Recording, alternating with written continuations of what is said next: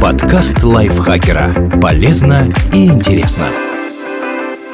Всем привет! Вы слушаете подкаст лайфхакера. Короткие лекции о продуктивности, мотивации, здоровье. В общем, обо всем, что сделает вашу жизнь легче и проще. Меня зовут Ирина Рогава, и сегодня я расскажу, почему вам стоит прочитать новый детектив Роберта Гэлбрейта «Дурная кровь».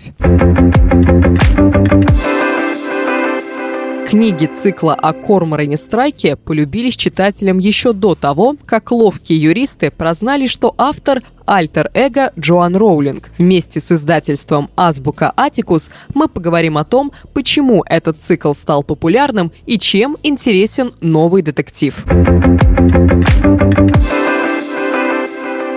Кто такой Корморан Страйк?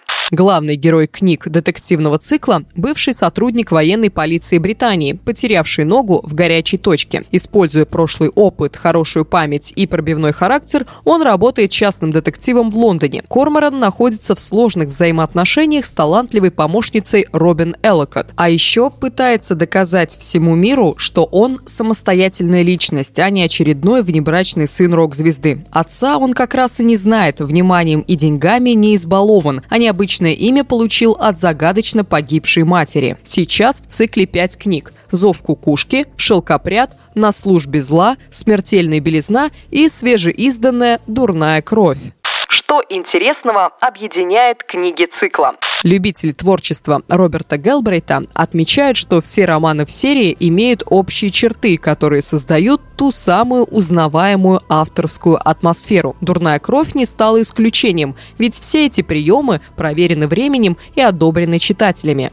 Темные сюжетные линии. У большинства персонажей из цикла о Корморане Страйке есть темная сторона. Это касается главных героев, не говоря уже про убийц, маньяков и извращенцев, которые появляются в каждом романе. Даже у самого светлого человека есть психологические шрамы. Корморан Страйк недоверчив, и у него есть то, что современные психологи назвали бы нарушением привязанности. Его хиповавшая мать постоянно переезжала с места на место, а отец и вовсе не желал знать случайного. случайного сына. Посттравматический синдром, появившийся после войны и потери ноги, добавляют трагических оттенков в образ и без того мрачного великана. Его помощница Робин пережила несколько нападений. Самое ужасное из них произошло в далеком прошлом, но и в режиме реального времени девушка постоянно в опасности. После нападения маньяка, которое описано в романе «На службе зла», Робин работает над паническими атаками, но в «Смертельной белизне» и «Дурной крови» ей не удается с этим справиться. Потому что личная жизнь и работа держат ее в стрессе. В «Дурной крови» необычным расстройством психики страдает еще и убийца. О каждой книге серии можно сказать, что это отчасти психологический триллер.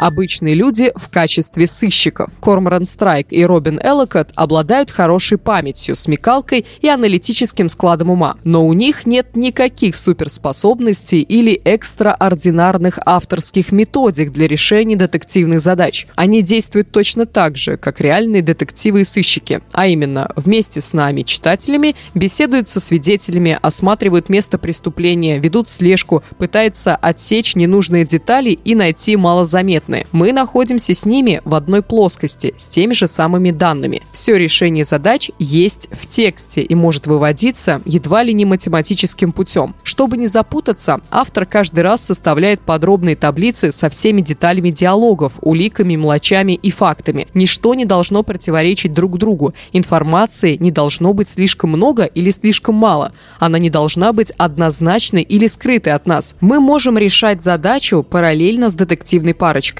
Например, выписать всех ограниченных по количеству подозреваемых из романа «На службе зла» и планомерно заносить пометки про каждого. Роберт Гэлбрейт никогда не вводит в качестве убийцы кого-то, кто не появляется в кадре и не особенно значим для расследования. В «Дурной крови» читательская детективная работа тоже возможна. Правда, сюжет закручен довольно плотно и специально содержит в себе ряд отвлекающих обманок. Атмосфера и детализация. Роберт Гэлбрейт в писательском плане умеет все то же самое, что и Джоан Роулинг. Ему доступны блестящий язык, подробные описания и детализированная структура каждой сцены. Атмосфера Лондона начала десятых годов, действие «Дурной крови» происходит в две тысячи тринадцатом — две тысячи четырнадцатом, а каждого предыдущего романа, соответственно, на год раньше, по уверениям местных, передано очень точно. Пабы и кэбы, толчья на улицах и мрачные подворотни, предпраздничная суматоха и даже местечковые диалекты. Все это – живая реальность британской столицы. Вечная рыба во фритюре с картошкой фри и английский завтрак тоже присутствуют. В «Дурной крови» Страйк и Эллакотт расследуют старый висяк конца семидесятых. Благодаря этому мы получим представление не только о биении жизни современной Британии, но и об атмосфере хаоса и неопределенности того времени. Использование символики и цитат. Название непременно откликается сразу несколькими линиями в романе, и в главной, и в так называемой отношенческой. Например, «Смертельная белизна» в предыдущей книге говорит о вполне конкретном синдроме рождения белых жеребят, которые не выживают, несмотря на все старания. А еще о всаднике апокалипсиса смерти на бледном коне, и смерть в детективе присутствует почти всегда. Все события романа могут казаться разрозненными, но названия и символы собирают их воедино. «Дурная кровь» относится и к главному злодею, и к самому сыщику, который не желает возвращения в лоно семьи, и даже к некоторым способам убийства. Но о них вы сами узнаете во время чтения. Что нового и примечательного в «Дурной крови»? В новом детективе автор верен собственным традициям, но невозможно писать хорошие книги, штампуя их по одному лекалу. От романа к роману Гэлбрейт вводит новые приемы, которые делают чтение еще более интересным и разнообразным. Персонажи в развитии. Мир героев от романа к роману не статичен. Они влюбляются и расходятся, учатся чему-то новому. Вокруг них происходят события, которые меняют всю их жизнь. Сыщик и помощница медленно сближаются на протяжении всего цикла, но им обоим мешают собственные травмы и страхи. Робин из «Счастливой невесты» в первой книге превращается в измученную судами разводящуюся девушку. Корморан Страйк разрывается между неуместной ревностью и страхом новых отношений. Добрая половина книги посвящена их осторожным движениям друг вокруг друга. Но ведь и в жизни не все отношения идут по четким схемам. В «Дурной крови» отношения Робин с мужем заканчиваются необычным образом, а Корморан не может уделять ей достаточно времени из-за страшной болезни близкого родственника. Очевидно, что и в следующем романе мы будем наблюдать за развитием отношений главных героев. Обновленный жанр. Направление каждого следующего романа меняется. Это может быть классическое расследование или история с кроваво-бандитскими разборками. А могут быть психологические или литературные игры. Чем больше опыта у автора, тем более сложными, не классическими, но не менее захватывающими становится детективом. В книге «На службе зла» Гэлбрейт исследует темы реальных историй преступлений. В «Дурной крови» есть фрагменты настоящих происшествий и образы существовавших маньяков. Помимо этого, Гэлбрейт заходит на территорию Дэна Брауна, вводя в повествование астрологию, знаки зодиака и гороскопы. Все это с элементами ретро, ведь расследование начинается спустя сорок лет после совершения преступления.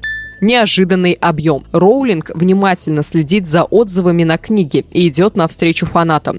Большинство читателей отмечают, что им наравне с детективной загадкой нравится читать про частную жизнь персонажей и душевные переживания. Вероятно, именно поэтому с каждой книгой растет и процент личного по отношению к детективному, и объем романа в целом. Первый и второй детективы – четыреста восемьдесят страниц, третий – пятьсот сорок четыре страницы, четвертый – восемьсот страниц. А вот «Дурная кровь» в русском переводе – это целых девятьсот шестьдесят страниц.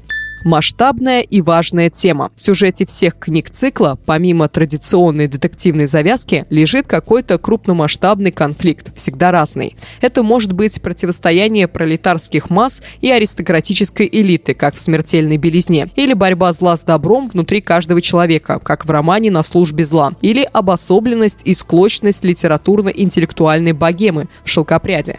«Дурная кровь» касается национального и местечкового самосознания каждого знаменитого британца и самоопределение внутри разрозненного общества. Только пусть вас не вводят в заблуждение недавние скандалы с Роулинг. Никакой трансфобии или намеков на нее в романе нет. Образ маньяка, который переодевался в женскую одежду, списан с реального преступника. И это переодевание не играет такой уж важной роли в романе. Кстати, трансгендерная персона встретилась читателю еще в «Шелкопряде», и ничего негативного с ней связано не было. Каждый следующий роман в серии впитывает все лучшее и характерное из предыдущих книг. Если вам понравилось хотя бы одно произведение из цикла, то велик шанс, что и «Дурная кровь» будет симпатична. Автор постоянно растет над собой и в плане писательского мастерства, и в осложнении тем, и в приближении к высокой литературе. Если «Зов кукушки» когда-то показался вам слишком простым, возможно, сейчас стоит дать второй шанс популярной детективной серии.